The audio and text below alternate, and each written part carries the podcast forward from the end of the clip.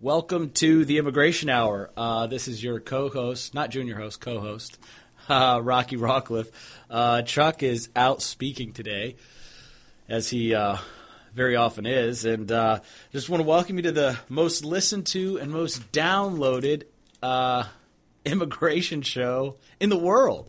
And until we're presented with facts and figures that will dispute our claim to fame, we'll continue to uh, to tout that. David, how you doing today? I'm doing fine. How are you doing?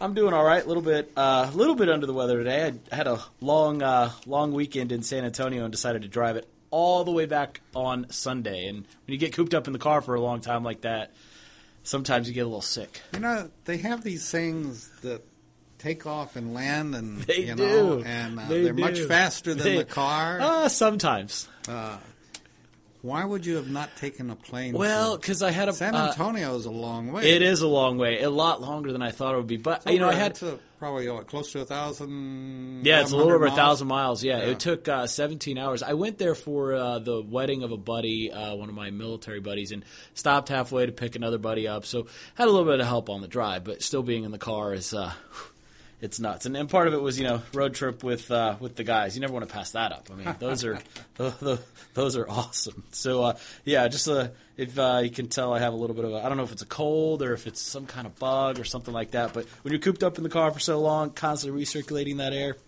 you get uh, you get a little bit under the weather. So, uh, anyways, let's get on to the uh, the topic at hand here, the immigration stuff. Um, news flash, nothing nothing really new. Um, oh wait, David, I haven't seen you since uh, si- since uh, since last week with State of the Union and uh, Chuck and I's uh, little over under on when Obama would mention immigration uh, during his State of the Union.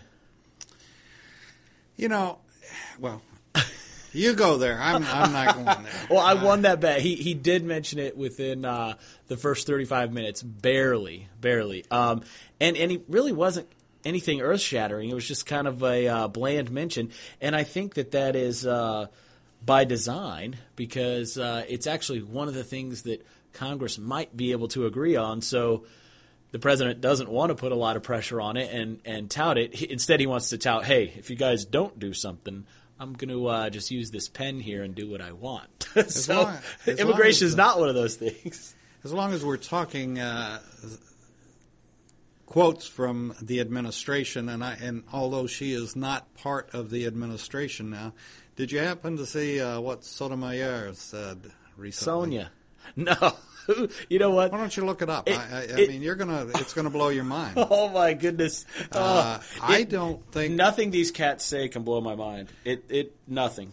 I Nothing. don't think a Supreme Court justice. Ugh. You know, there was a time that I put them on a level of almost no one else, uh, on a level that was almost beyond the presidency. That they they really had the. Uh, I don't know. I, I always had a, a super amount of respect for the Supreme Court in that they were the ones that took the Constitution and and uh, Oh, you know. But that's gone now. So what did did you find it? oh well. Oh, let's see. February third, authored. Are, is are you like a verbal statement or something? She just put out an opinion.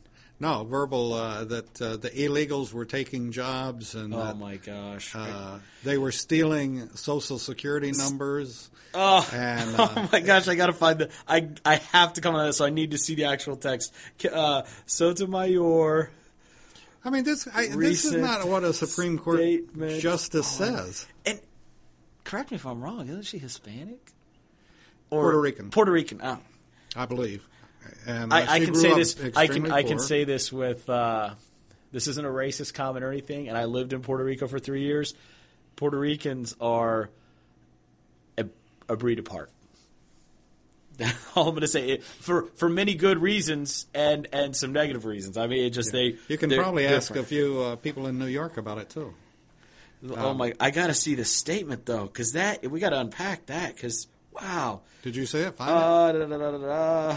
man. If I- not, I'll, I'll go uh, print it out. Yeah. I, I I would love to address that. I, Um, I, I mean, this is a It's it, well, David. Let me let me let me backtrack on that. If you're just coming to that realization, uh, it, I mean, that is it's good because Supreme Court justices are unelected policy advocates. I mean, that's really what they But are. that's not No, no, no, no, no, no, no. were meant that's to be. that's not what they're meant to be. I'm not in any way making a normative statement about about what they are. But the reality of the situation is is that they are unelected policy advocates, and because the Supreme Court nomination process now is so contentious, you have people like Elena Kagan who, by design, never really attached her name to anything, so that there's really nothing to oppose her on, which is scarier because she had design. I mean, people who backed her, whatever, had designs on her being a Supreme Court justice for a long time, so that she can advocate these ridiculously radical policies. And honestly, I thought the same as you until I actually went to law school and had a professor who, uh, a constitutional law professor. Shout out to Eric Segall. Um, it- while we may dis- I, disagree with him as a matter of policy on a great many things, he was dead on, and I didn't really realize it in his uh, contention that the uh, the Supreme Court, the nine the members of the Supreme Court are are unelected policy advocates. And when he first, you know, kind of touted that in class, and that's my, his term uh, that I've just kind of co-opted. When he first, you know, spouted that in class, I was like, yeah, really? That's kind of a cynical way to look at it. And then you actually get into case law and realize that they're just really good at making crafty verbal and written arguments to uh, to shape policy the way they want and to give the veneer the the uh, the veneer of um, impartiality that they're just that they are jurists and trying to follow the law. No, you're not. You're just trying to bolster whatever the policy, whatever. Do you think this has always been the way? I think it's always been that way because go. Uh, well, let me say, Then you not just cut always. my heart out and Initially, you're stepping on it. no, you know what? Initially, I think that the Supreme Court probably, you know, at the nation's found, at the, you know, the founding of the republic, I think that there were some, uh, that the Supreme Court is well intentioned. Obviously, it's in the Constitution, and that there were some chief justices initially. Uh, you know, you're never going to get rid of people's personal policy references or preferences, but um, I, I think that initially it was. It, it wasn't so so contentious, and so there was uh, you know a lot more, uh, I guess, agreement or uh, you know just impartiality. But over time, if you look at uh, the way the Supreme Court ha- has evolved uh, and their opinions, I mean. It, it's very, uh, very active in, in, in legislating. I mean, it's any any contentious issue that we have, you know, today in our country ultimately ends up before the Supreme Court, and it's really not a legal decision they're making as to whether something violates the Constitution, uh, although that's what they say it is. It's really more of a policy, uh, a policy body, and and you know whether that's a good thing or a bad thing, you know, is is debatable. I mean, would you rather have nine people, nine unelected people making policy, or um, 535 that are up for the highest bidder making making policy through law? I mean, it's it's really not um, it's really not. Uh, uh, that much of a difference, I think. But I think over over you know since since our founding, it's gotten progressively, no pun intended, progressively worse. Uh, uh, the Supreme Court in terms of its. Uh, you know, legislation from the bench. You know, that's that's really all I have to uh, say about that. But I kind of, I really want to move on to uh, some immigration stuff today. David's actually trying to find uh, the the exact text from uh, of uh, Sonia Sotomayor's state justice Sotomayor, as I was, her statements about um, immigrants, and I really, really want to read those and kind of unpack those statements because they're kind of. Those are kind of bombastic. I don't know if I'm using that word properly, but you know, it sounds good. Um, but today, I you know, I came in today uh, with a topic. Uh, I really want to talk about the detention bed mandate. Um, for those of you that you know that uh, don't really may not know a lot about immigration law or whatever, I don't know why you'd be listening to this podcast, but uh, or the the show that's later podcasted. Uh, basically, Congress has declared that an enforcement agency of the federal government, Immigration and Customs Enforcement, has to maintain a certain number of people in detention at all times. All right. Now that doesn't may not sound that bad, but let's unpack that a little bit. First off, immigration violations of federal immigration law are civil in nature. Okay, they're not criminal. Right, the consequences may mirror those of, uh, of uh, criminal violations, but it's a civil violation of federal law to uh, to, to, to violate the Immigration and Nationality Act. It's similar to uh, civil violations of the law. Um, violation, uh, you know, not complying with some sort of financial judgment against you. Uh, it, it, they're they're they're not criminal. We we don't put people in prison for civil violations. They're usually uh, disposed of with fines. Uh, well, perfect example. Um, a, a, number of uh, Securities and Exchange Commission, you know, f- um, stock trading, bond trading, things like that. Those when you violate those laws, and there's no criminal violation. Obviously, you can criminally violate those. You know, hey, Bernie Madoff. Uh, there's civil violations, and so fines can be imposed, and, and often hefty fines. But it's it's we don't put people in jail for civil violations. So so I, I just want to make that distinction uh, about immigration violations. What ICE, what Immigration and Customs Enforcement is enforcing, while they do have some jurisdiction over criminal things, the vast majority of what they do is they're enforcing civil violations. Uh, uh, they're they're prosecute. Uh, enforcing and prosecuting uh, civil uh, civil law. Okay, so when ICE is detaining violators of the immigration law, they're detaining people putting them in jail for a period of time, whatever that time may be, for a civil violation of the law. So that would be like Congress or your local government saying, hey, police, we want you to arrest and detain this certain number of people and make sure you have this number of people in detention at any given time for civil violations of the law.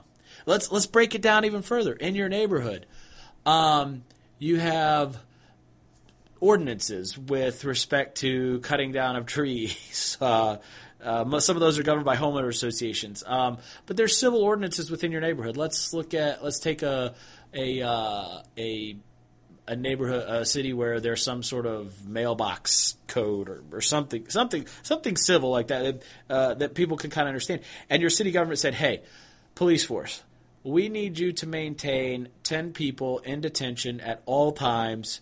Uh, for viol- certain violations of the mailbox code or whatever you know uh, civil code the, the, city has. Most people would be, you know, like, what are you doing? And and and it's and it's given to the police, the enforcement agency, as a uh, as kind of a mandate. Hey, if you want to keep getting your funding, which that's what they all care about more than anything, more than public safety, more than enforcing the law, anything. They care about their budget, okay? Because that's their ultimately their jobs. Most people would would say that's uh, it's pretty jacked up. Why are you Why are you doing that? Why are you saying a assuming that there's violators of this uh, this law and that you know how many there are and how many should be detained at any given time. And furthermore, why are you detaining violators of, of civil uh, uh, ordinances. You know, just like with immigration, why are you detaining detaining people whose only violation of the law is civil? Now, there are people in immigration detention who have who have criminal violations, but they're usually transferred there straight from state custody. And they, and we're not really talking about those people. We're talking about the people who uh, come into ICE custody for a for a traffic violation. Which ICE characterizes as criminal on the same level as somebody who's just released from uh, state custody in a prison for having committed armed robbery or something. ICE categorizes all those people as criminals. When the, the, the purpose of any deten- system of detention is to ostensibly protect society uh, uh, for uh, from people who may may do society harm. There's not too many people in immigration detention for civil violations, immigration law, who are security risks. So ICE takes the, the adds kind of a second prong to it. Well, we got it. We need to detain them because they're a flight risk. These people are in deportation proceedings right now, and they won't show up to uh, their immigration hearings unless we uh, unless we keep them detained. Um, so so ICE, you know, has that, that second prong there, which is, which is just absurd and results in a ridiculous number of people being detained every day. Um, let's take a quick break here really fast and come back and uh, continue talking about this detention bed mandate. Si usted tiene problemas con inmigración o asuntos que tiene que arreglar, llama a los abogados de Cook Immigration Partners. Somos en su lado. Tenemos más de 50 años de experiencia haciendo las leyes de inmigración y defendiendo a los inmigrantes. Llámenos hoy a las 404-816-8611, a las 404-816-8611 o al www.immigration.net. Did you miss a show that you really wanted to hear? All of our programs are available for download on americaswebradio.com and on iTunes. You can listen to your favorite programs on americaswebradio.com anytime you like. Kuck Immigration Partners is your passport through the immigration maze. Whether it's help with e-verify in your business, or help in how to document a new employee under the new I-9 rules, or if you marry a foreign national, Kuck Immigration Partners is your best choice for a legal advocate.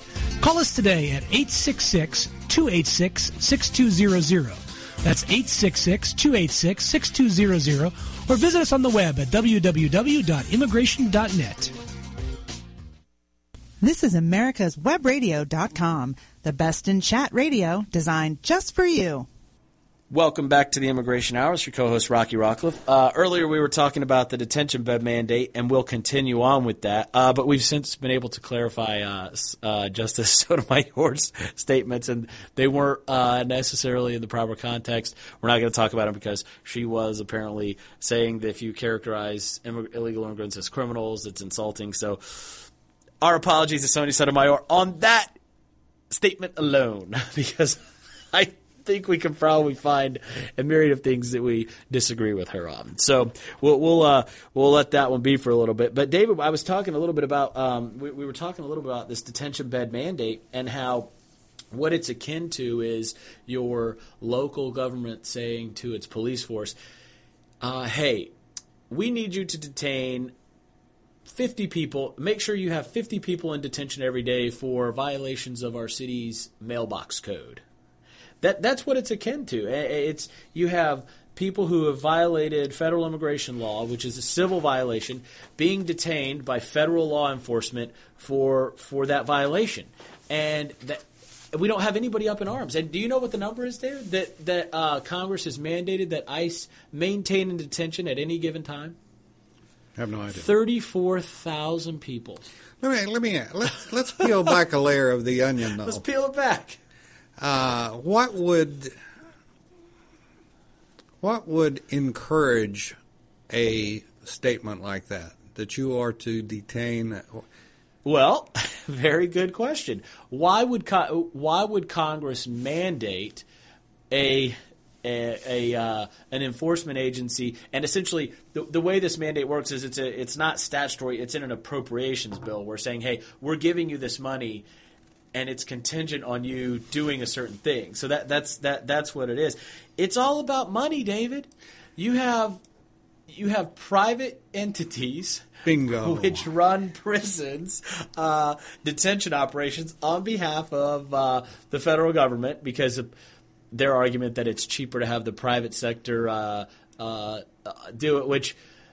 I'm normally in favor of the private sector doing anything over government, but you're still when private prisons operate under the auspices of oh we're a private company and we uh, you're you're private in name only. You're still a you're still a, you still have a government contract. You're not doing so, let's put it this way you're not doing something that the free market would do absent the state okay? And that's that's the thing. So they're basically just stepping in and allowing the state to kind of uh, absolve itself of all the nasty consequences that this kind of detention brings. And so you have these you know, big companies, and I'm not going to mention these companies by name. We've talked about them before on the show. They they give tons and tons of money to these uh, to to congressional delegations, senators, representatives, and they they they carefully say we don't try to influence policy or. But we need our jails filled up. we simply say, hey, we have a solution to your detention problem, and it's the privatization of the prisons, and so they fall back on this free market rhetoric nonsense, and they they give to all these political candidates who then uh, I have a story we'll talk about a little bit where it just kind of shows just the, the, back and forth with this with this stuff, and it, they're just they're they're running a business that is predicated on destroying people's lives. I mean, the the problem with detention is we have it too much. So if you have a detention problem, we're spending too much money on detention. Wouldn't you think the first the first thing you would think of is, well, why don't we find a way to lower the number of people we're detaining instead of, hey, how can we pay for this a different way? How much? How much is it per? I've read some, and then 114 or hundred dollars a day, or I. I actually have uh, some, some some good numbers here for you. Uh, one. Well, it costs two billion dollars annually for ICE to uh, for the taxpayers to detain uh, all these uh, all these people uh, at a cost of I had it here in my notes. It's it's a little over hundred dollars a day, I mean, and it varies between detention facility. I think I've seen numbers anywhere from like eighty dollars to one hundred and forty because detention, the cost of detention have to do with where you're detaining them, energy stuff. So let- let's just call it a hundred bucks a day. I mean, that's hundred dollars a day to detain somebody who you could put an ankle monitor on for significantly less. And um, you have all these people out there saying, "Oh, well, those aren't as effective as detention." Well, I mean, obviously, nothing's going to be as effective as detention And- and getting people uh, to show up. They're given three squares. Is that right? given three squares. Uh so theoretically, theoretically. Okay, so you could put them up in a Motel Six with an ankle bracelet on and give them three meals a day for less than hundred dollars. Absolutely. Absolutely. There are so many other cost-effective alternatives to detention. Why does that smell like somebody's under the table uh, putting money in your pocket? These cats are just they're based I mean they're just pay I mean all of the, just take just at once over the world with this stuff. These detention centers, they're located in backwaters, which says, "Oh, somebody got a sweetheart deal for their congressional district because they're the biggest employer in the area." Um, you, you've got their biggest advocates are people that happen to be on subcommittees or committees that handle ICE's budget. or I mean, it just it, the. Uh, the, while there's no let me let me let me say this while there is no legal corruption that I can point to because these people are very good at manipulating the law and and, and whatnot so that there's no criminal violation of the uh, of the law and what they do in terms of lobbying and stuff I 100% believe there are moral violations in terms of because they're they're basically running a business and, and getting money for a business that is predicated on depriving people of their liberty for things that are that they shouldn't be deprived of their liberty for. And listen, I'll be the first. I'll be the first one to tell you that there are certain people. uh, Obviously, people. Certain people need to be detained by ICE. Okay, somebody who is here doing a twenty. Say they committed armed robbery and just finished up twenty years in a California prison, and and removal proceedings are instituted against that person. Okay, ICE probably should detain that person on their way out. Okay, I mean that there's absolutely a need a, a need for that if you believe in a need for ICE, which that's a whole. I could go on that topic a whole another day, but there's obviously certain people that need to be detained, and part of the problem with this whole detention argument and stuff is that the uh, the other side just puts out a bunch of nonsense about how detention works and how it's so effective. Um, so, and I always like I always like to present their argument to show what it, it how that how they're wrong and how they're skewing uh, statistics. Okay, well, just using you know your lies, your damn lies, and your statistics to uh, to prove their point. But the the following is from uh, the Center for Immigration Studies. Their motto, David, is low immigration, pro immigrant. Well, why would you be advocating for low or high immigration? I mean, what? I mean, shouldn't the market, shouldn't economics determine how much immigration we should have? So your little pro-immigrant blurb on the end there is kind of, uh, you know, it's kind of uh, insincere. But they basically say that uh, in in the title of this uh, this post is enforcement metrics support case for detention bed mandate. So they're saying these enforcement metrics, which really it's kind of like apples to oranges here. You're not comparing the same thing. Say it supports a detention bed mandate. It's it's it's, it's absurd. So what's what's the first thing they share? They say that the they talk about ICE's caseload and the percentage that is in detention at any given time. That less than two percent of the uh, of the cases that ICE handles are, are in detention at any given time. And they, they have the numbers here 30,000 out of 1.8 million active cases. 30,000, r- roughly 30,000 of 1.8 million active cases were detained. How does this have anything to do? What does that bolster? That just says, hey, ICE has certain enforcement, uh, uh, is, is, uh, has this many open cases, this many are in detention at any given time, this many are not. That has nothing to do with detention bed man- mandate being a good idea or not. It's, it, they're, it's, it's apples to oranges. You're not comparing. Uh, you're not comparing things of uh, like denominator, I guess. So but the reason why they put that out there is because they want to they, they want to get the, the emotional appeal of that argument is oh only two percent of the active cases are detained so it's you know the detention part of the of what they do is really not that big a deal. Well, guess what? There's still thirty thousand people who are being deprived of their liberty, and as I said before, some of those people probably should be deprived of their liberty. Okay, but the vast majority of them should not be. Okay.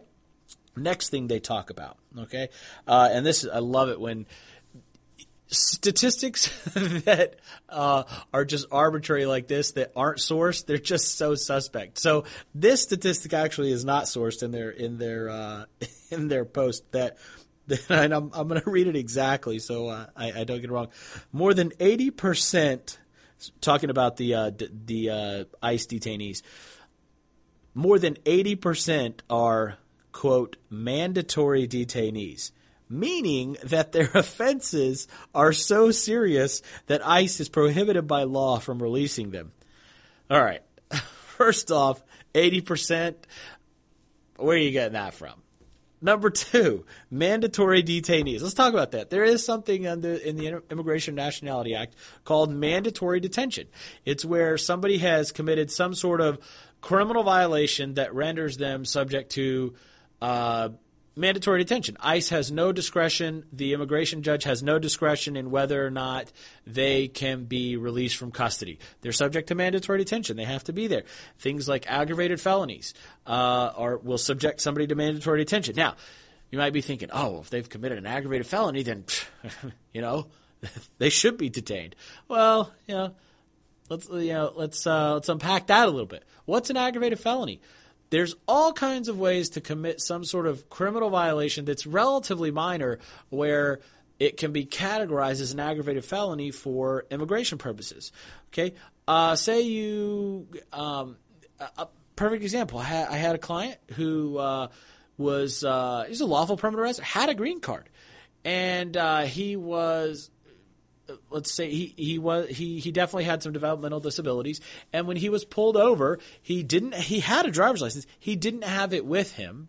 And he's of uh, he's a second generation uh, lawful permanent resident. Uh, he's from Mexico. His education level is very low and he's got some developmental disability so even though he's a green card holder he's still because of the enforcement climate in this country he's still a little scared of uh, of you know the authorities as I would be. Okay, so when he gets pulled over, he doesn't have his license with him, even though he is licensed. He uh, gives his brother's name, uh, a different date of birth. Okay, God, I know all the I know all the statist crowd out there say, "Well, you can't lie to law enforcement." Come on, people, seriously. Uh, so, anyways, he gets hit with all kind of forgery charges because he signed a document saying he was somebody else. All all this nonsense. Well, the way that the, and he didn't do any jail time, no jail time, no security risk to the community. Well, the state of Georgia obviously didn't feel as though he was a risk to the community because they decided they didn't put him in jail. But the, the way his plea agreement was structured, he was considered an aggravated felon, subject to mandatory detention. So you kind of see how it, they're really not the hardened criminals that these people would have you believe. And eh, and, and their uh, the statement that their offenses are so serious that ICE is prohibited by law from releasing them. That these are murderers and rapists, and we have to detain them. I mean, that's just garbage. And you know, back to the eighty percent thing. Where the hell are you getting that metric? I mean, that's it's out of control. Um, all right, I think we need to take another quick break here, and we'll come back and uh, we'll dive into a little bit more from this uh, post from the Center for Immigration Studies. Si usted ha casado con un ciudadano, o tiene problemas con inmigración, o tiene una oferta de trabajo, llama a los abogados del Cook Immigration Partners. Somos en su lado.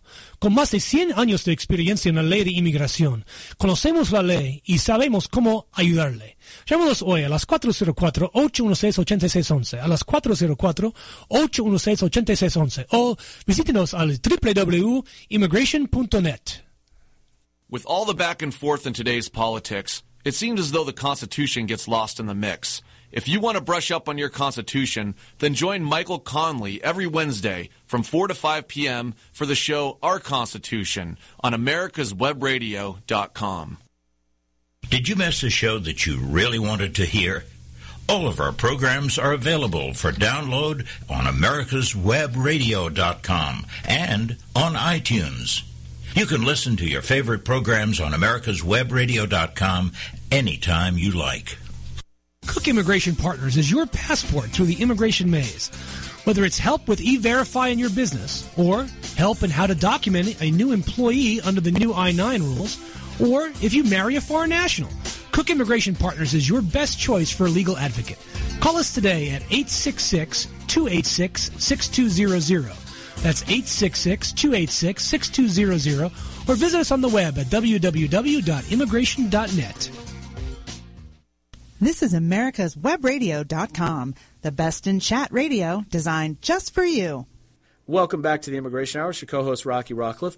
Uh, we finished up the last segment talking a little bit about mandatory detention and how the folks who are subject to mandatory detention are not necessarily the uh, the murderers and the rapists and, and the robbers and the burglars that uh, I don't necessarily think ICE is really saying that they are, but these these anti-immigrant crowds that call themselves pro-immigrant uh, would have you believe they're just it, it's just not. I mean, I you know while my evidence of of that is I don't have anything necessarily to refute the Immigra- Center for Immigration Studies. Uh, contention that 80% of people in ICE detention are mandatory detainees. But from my practice, uh, this is anecdotal. Uh, you know, we are one of the larger firms here in Atlanta that handle uh, removal defense. From what I see, it's not even close to 80%. The, the vast majority of people I see that have relatives detained are detained for some violation of the law that has to do with driving a car. And subsequently end up in immigration custody simply because they don't have permission to be in the United States. And and once you're kind of, I mean, and the sad part about it is, you know, and I have to tell a lot of people is once you're once you're in that uh, in immigration custody in an immigration detention center, uh, the chances are very low that you're going to get out simply because the system is so stacked against you, uh, and and you and you're competing against a an agency that that has a mandate to detain a certain number of people, and and you have to kid yourself. You'd be kidding yourself if you didn't think that uh, decisions about whether or not to release somebody who they have discretion to release uh, will affect their uh, their ability to enforce this mandate and keep a certain number of people uh, people detained uh, every day. I mean, it's it's uh, it's it's crazy. Um, Rocky, go through the status. You're only ever brought before a judge, right? Never a jury. Oh, oh yeah. It's, you know what? Let's let, we'll move off what uh, I do want to talk about that. We'll move off this Center for Immigration Studies stuff and talk about kind of the process of no no jury in this. You go before a judge, and that judge is not a constitutionally well is not specifically authorized by the Constitution.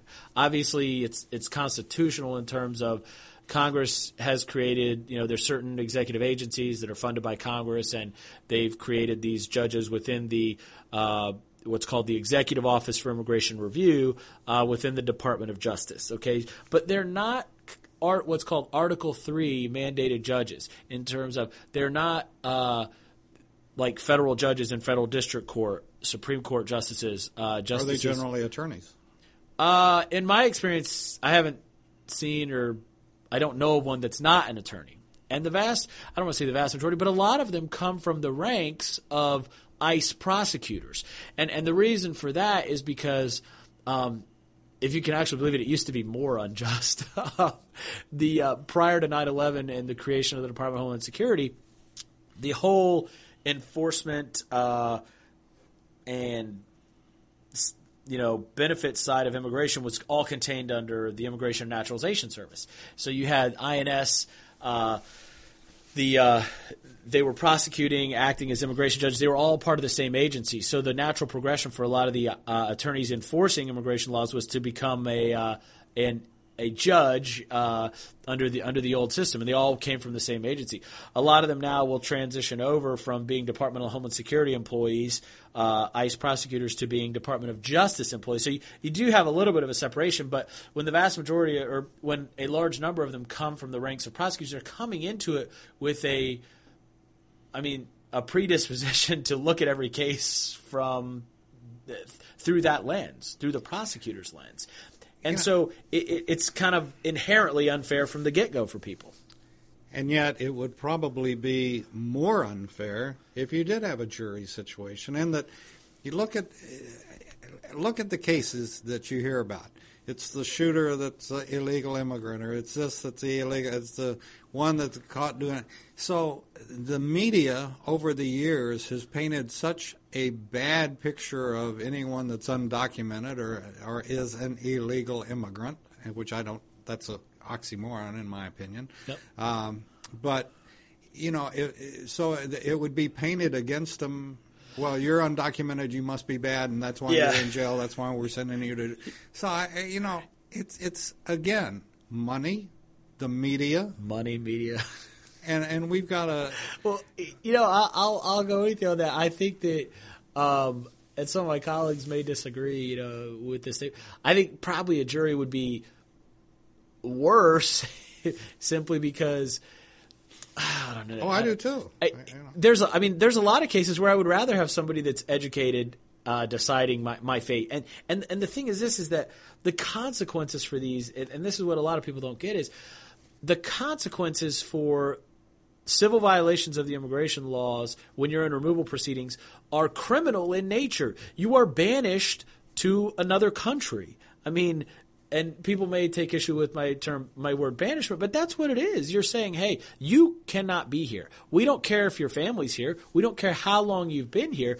You cannot be here. We will send you to another country. I mean, that's how criminal violations were essentially enforced in the history of the world. I mean, you had tribes in, you know, thousands of years ago, you had tribes and, and the evolution of societal punishment was you were banished from society. So these are criminal in nature, the consequences of this stuff. And so, giving it to a jury, well, obviously some juries, you know, depending on their makeup, would be more favorable. Uh, and I mean, hey, if you really want to get down to it, I mean, a jury of their peers would probably say, "Hey, you can stay." You don't but, have you don't have that in civil court today. Well, no, you don't. It's it's it's all it's it's a crapshoot.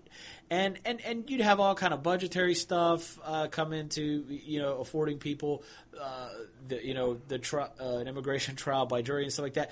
And it's just not a road you want to go go down. I mean, it's better to fix the system and stop putting so many people in removal proceedings, and you might uh, you might uh, have a better outcome. But you know, your question about the, the judges, you know, it leads me to uh, this uh, this recent. Um, where where is my article here? This recent article uh, it was from yesterday from the Washington Post, and your newspaper of record. um, and obviously, I'm going to be skeptical of most stuff that's in the Washington Post, and I'll I'll give this uh, article its due in terms of what it's kind of exaggerating on and and, and what it's uh, what it's not. And it's kind of got a tone. It's trying to be independent. I think it. I think it does lean a little bit more pro-immigrant, but there's definitely a portion of the uh, of the article here that is sympathetic to immigration judges, and uh, because they're overworked and uh, have to share law clerks and stuff like that. And let me just preface this by uh, talking about what an immigration judge makes, so we can all be uh, can all be uh, sympathetic together, you know, because I love the uh, I love the people that always want to talk about, uh, you know, athletes make too much money, and you know they doesn't matter how hard their job is, doesn't matter this, doesn't matter that, they get a ton of money. Well, let's let's talk about uh, let's talk about immigration judges and the money they're getting for this supposed hard job they're doing, and they their job is really only, as I'll explain when I review the article, their job is really only as hard as they want to make it. Um, my uh, numbers for this comes from a vacancy announcement uh, for a position at the Tacoma, Washington Immigration Court. Okay, and and and pay across the judges is going to be pretty standardized because you know they're federal employees. But the salary information, this is directly from the Post, from the federal government. Okay, current salary and years of experience will determine the appropriate salary level. The possible salary range is 132,000 to 165,000. Kind of on the high end there. I think most people would be willing to take a job where uh, you get some good vacation, you're a federal employee, get some great benefits, get that vacay. I mean, it ain't chump change, folks. So they're they're getting paid pretty well. Okay, now, so just have that in the background. We start talking about this. Uh, we go through this article. Basically, this report, reporter went to a uh, what appears to be a master calendar hearing at an immigration court in Arlington, Arling, Arlington, Virginia. And he, has got some interesting things here. Uh, you know, he he the the name of the the uh, the article is "In a Crowded Immigration Court: Seven Minutes to Decide a Family's Future." Well, at a master hearing, yeah, uh, most cases aren't necessarily well I say a lot of cases aren't adjudicated at the master hearing. I mean, it's more just kind of like a status calendar. But yeah, judges do have very, uh, very limited time in which to make very critical decisions. And because they are so loath to increase their docket load, they want to dispose of as many cases as quickly as possible. I mean, that's, that's, what they're paid to do. You know, their their their formal title is actually adjudicator. Um, they just call themselves judges. Uh, so you know they they're free to do whatever they want, but their their most uh, you know their overarching goal is to keep their employment and keep their bosses happy and and you know huge backlogs. Uh, there is a huge backlog, and it would probably be even worse if you didn't have some judges that actually use their authority and, and have a conscience. Uh, you know, so but basically, uh, this article talks about how the the immig- the undocumented immigrant population is skyrocketing, causing a uh, a uh, you know severe strain on the immigration court how immigration judges right now are forced to share clerks and have so little time to determine you know what things are uh, what things are can be categorized properly as violations of the law which render people ineligible to continue on in proceedings. And and as I said they they want to dispose of these cases as quickly as possible. When in reality uh, if and, and, and, and judges, uh, these immigration judges, adjudicators, are constrained by the law, and I think most of them, for the most part, do a good job of uh, are, are, let me just I don't want to say do a good job are well intentioned. Okay, uh, some of them I would like to see use the power that they actually have to uh, to decide how things are going to go. They have the authority, whether they have the political or moral will to to do so. They have the authority to to prioritize uh, their docket. They have the authority to unilaterally, administratively close certain people's proceedings, and uh, this is based on my experience. A large number of people that are in removal proceedings who are not eligible for any relief, who would ultimately be ordered deported under the law, uh, would gladly accept administrative closure. Now, administrative closure will get get a case off the court's docket. It's not on its active docket. And you know whether or not the Department of Homeland Security and ICE would would you know oppose these and appeal it, you know, they probably would initially, but I think that you could could withstand that. So these judges say, you know, talk about how overworked they are. Hey, you guys have the authority to unilaterally, administratively close these cases, get them off your docket, and people aren't going to come. Well, at least the uh, people whose proceedings you're closing are uh, are not going to complain. Okay, so uh, that you know that's kind of strike one. Like, don't talk. You know, don't don't act like your job is so hard and and uh, and it's just a toll on you when you could get of half your caseload overnight, and then let let ICE, uh, uh, you know, let them appeal your decision or whatever. And I'm sure that you know most uh, of the private defense immigration defense bar would gladly take on those uh, those appeals on a pro bono basis, simply because uh, we would love to establish that you know, make, uh, you know, reestablish, because I think that precedent's already established, reestablish the precedent that immigration judges have the ability to prioritize their docket. And when people who are not high priorities for removal, uh, you know, have their proceedings administratively closed to get to the stuff that they really need to focus on. Uh, I, I, think that they should do that, you know. And, and until until something drastic like that happens, uh, you know, I'm not going to have any sympathy for for the overworked immigration judges. I highly doubt any of them are working, you know, more than yeah, probably working a little less than what you know. Uh, a lot less than what a private uh, private bar attorney does. Probably probably commensurate with what prosecutors work. You know, maybe 50 hours a week, maybe. But when you consider the amount of money they're getting paid, I mean that's uh, that's decent cash. Okay, so you have uh, this this uh, this tension between uh, between people who really want their uh, their case to be heard and and people who would benefit from more time and and and uh, the judges whose dockets are full. And and I, unfortunately I just I don't have any sympathy for uh, for the judges in this situation because they control uh, they control their docket. And it's just uh, it's just crazy that that they won't you know have a backbone and and you know close a lot of these things and, and, and solve the problem on their own. The answer is not more immigration judges.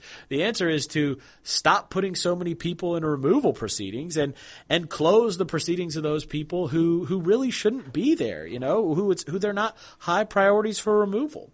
Um, let's take a quick break, and on the uh, last segment, we'll come back in and uh, talk about talk a little bit more uh, about the bed mandate. Soy Charles Cook, el jefe del grupo de abogados Cook Immigration Partners. Estoy en su lado. Con más de 20 años de experiencia con la ley de inmigración, conozco cómo ayudarle. Sé la ley y sé que alguna gente podemos ayudar. Llámanos hoy a las 404-816-8611, a las 404-816-8611 o visítenos en el internet www.immigration.net. This is Michael Gannett with the Middle East Research Center Limited, bringing you Insight to Israel, the truth about the greatness of the Jewish state and its struggle for sovereignty and security, every Sunday at 10 a.m. and 2 p.m. Eastern Standard Time. Kuck Immigration Partners is your passport through the immigration maze. Whether it's help with e-verify in your business, or help in how to document a new employee under the new I-9 rules, or if you marry a foreign national, Kuck Immigration Partners is your best choice for a legal advocate. Call us today at 866-286-6200.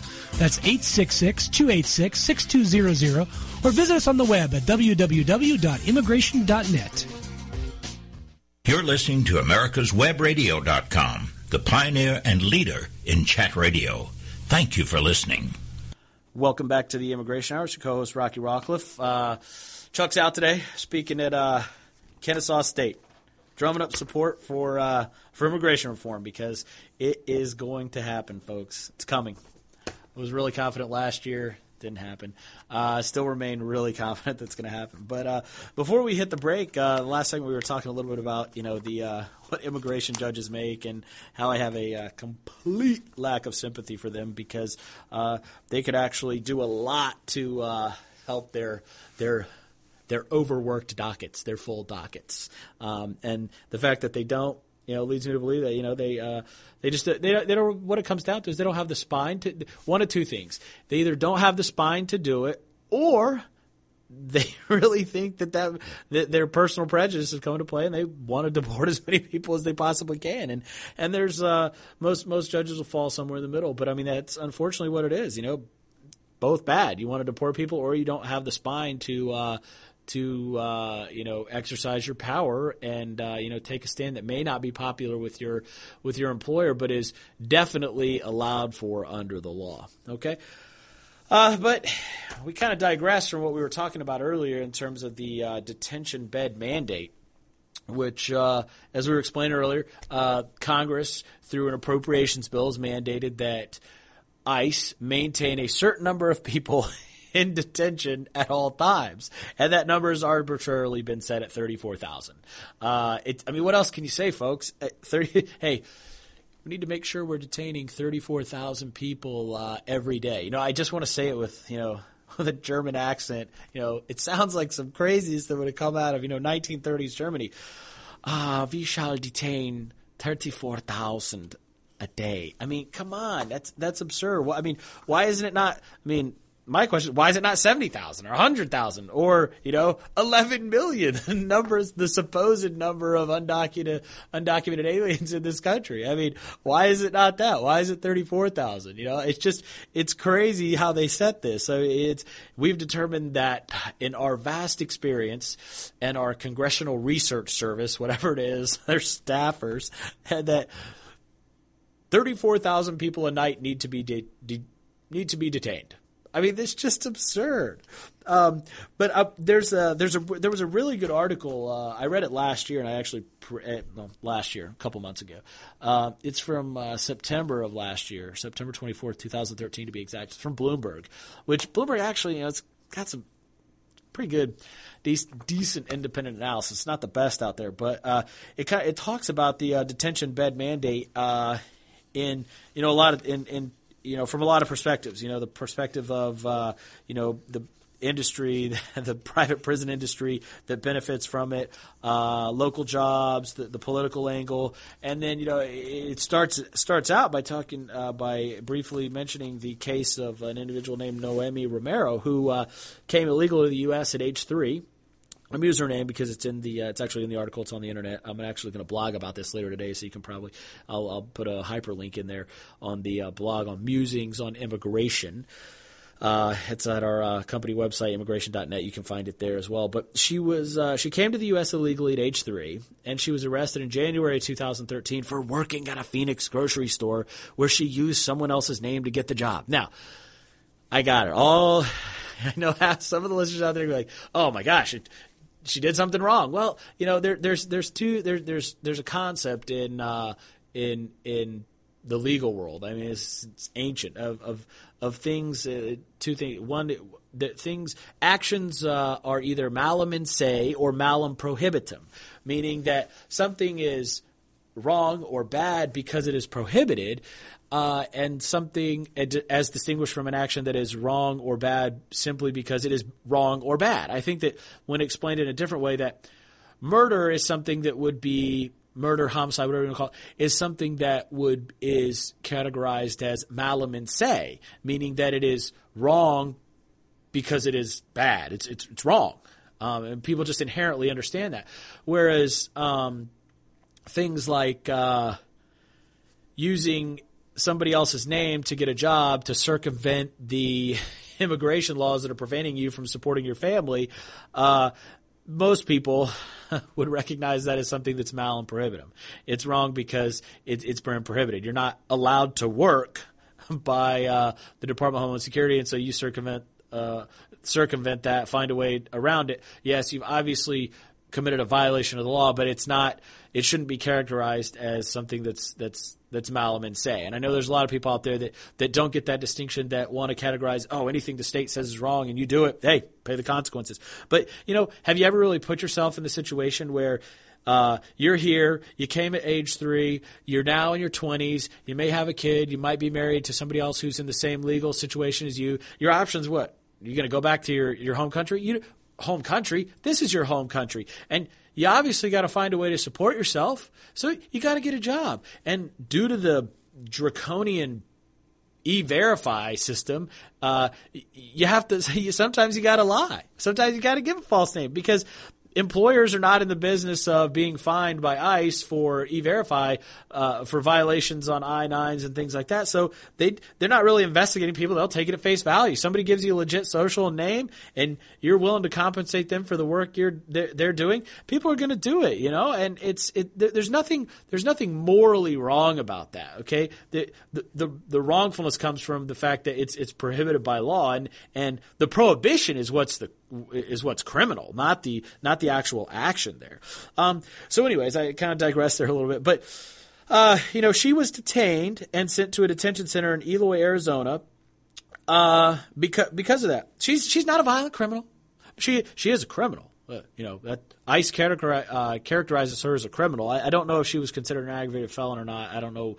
Uh, you know the uh, the the specifics of the conviction or whether it was one or not. But ICE, you know, considers her criminal, as do these private prison groups, and sent her to a detention center in Arizona for months. I mean, that is insane. We're detaining people like that.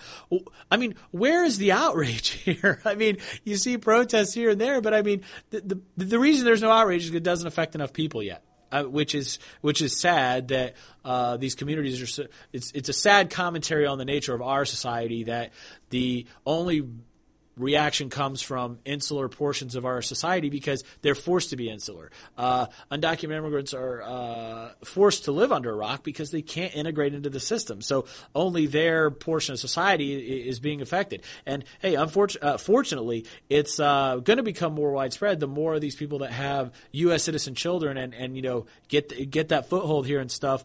Uh, you know the more and more it will affect the, the demographics of our, pop, of our, population are changing, and, and the more and more uh, this will affect our society more and more, and hopefully leading to greater levels of outrage because this is just absurd. Um, so, anyways, the, the article goes on to talk about uh, the uh, man, what's got a section here called entitled "Mandate Reminder." and this this is this is so funny. And you know, for any of the lawyers out there listening, they'll they'll catch some of the uh, some of the humor in this. You had a Texas Republican, Michael McCaul, the Homeland Security Chairman in the House of Representatives, at, at some sort of congressional testimony last February, told ICE officials that told John Morton, who actually later resigned for releasing too many people, told him that. Uh, ICE was in clear violation of the statute when the det- detainee population fell below uh, or fell to 30,000, a little over 30,000 um, after uh, a mass kind of release of 2,200 people that was they were released to save money. Obviously, they were, I mean, I don't think ICE is releasing violent criminals or anything. They probably just said, "Hey, screw this. We're not. We're going to release 2,200 people because it's just dumb to detain these people." So he said. But the funny thing about that is that the representative, this cat from where where is he from? Uh, Texas. says they're in clear violation of statute. Well, buddy, you clearly don't understand uh, statutory schemes and administrative schemes because the detention bed mandate guy is uh, not statutory. It's not codified anywhere in the Immigration Nationality Act. It's in an appropriations bill. I mean, so get your you know, get your facts straight, guy, before you just start spouting off at the mouth. I mean, just, you know, put a sign on your desk that says bought and paid for by CCA. Come on. Um, so I just, I, I, thought that was funny. Um, the next, uh, what what does it go? Oh, this is uh, Janet Napolitano when she was still DHS secretary uh, called the mandate artificial. Uh, and you know criticized it, and uh, there was actually a move within Congress to get to get rid of that language in the appropriations bill, uh, known as the detention bed mandate, but it failed along party lines. Shocker. Um, you know the. the statement from Napolitano, we ought to be detaining uh, according to our priorities, according to public safety threats, level of offense, and the like, not an arbitrary bed number. Hey, I disagree with Janet on a lot of things but that's not one of them. Okay. That's absolutely what they should be doing. You shouldn't say, Hey, we need to detain this many people at night. Every day we need to detain this many people or have this many people in detention. Let's craft our enforcement strategy and priorities by how we can accomplish this. When so clearly your goal is to just detain 34,000 people, maintain uh, a detention population of 34,000 people. It's not determined by who you should be detaining. I mean, it's just it's crazy. Um, and the fact that the, I mean this this would be. Uh, you know, I would love for Jon Stewart to get a hold of the detention bed mandate and criticize the hell out of it because it would be really funny. Uh, you know, I can't do it justice with you know my examples. That they're just uh, you know I'm not a comedian, and uh, it would be really great if he could get a hold of this and just uh, you know kind of tear it to shreds. Uh, but you know before we uh, before we wrap up here. Um, the uh, I wanted I wanted to go over really fast some of these uh, some of these guys uh, that that are uh, really involved in this stuff. And uh, one of a quote from one of these uh, representatives in some congressional testimony that with with ICE Director Morton last year, he was complaining about not getting enough inmates to fill detention beds in his district. I mean, where? I mean the the I mean that the these guys are just so brash. I mean, his quote is, "Why not take advantage, more advantage of facilities like this in his in his county, and particularly in Pike County, who built a whole new facility just to house these individuals." I mean, it's crazy. Um, I could go on all day about this, folks, but uh, you know, read my blog later about it. Uh, check it out, and uh, we'll see you next week on the Immigration Hour.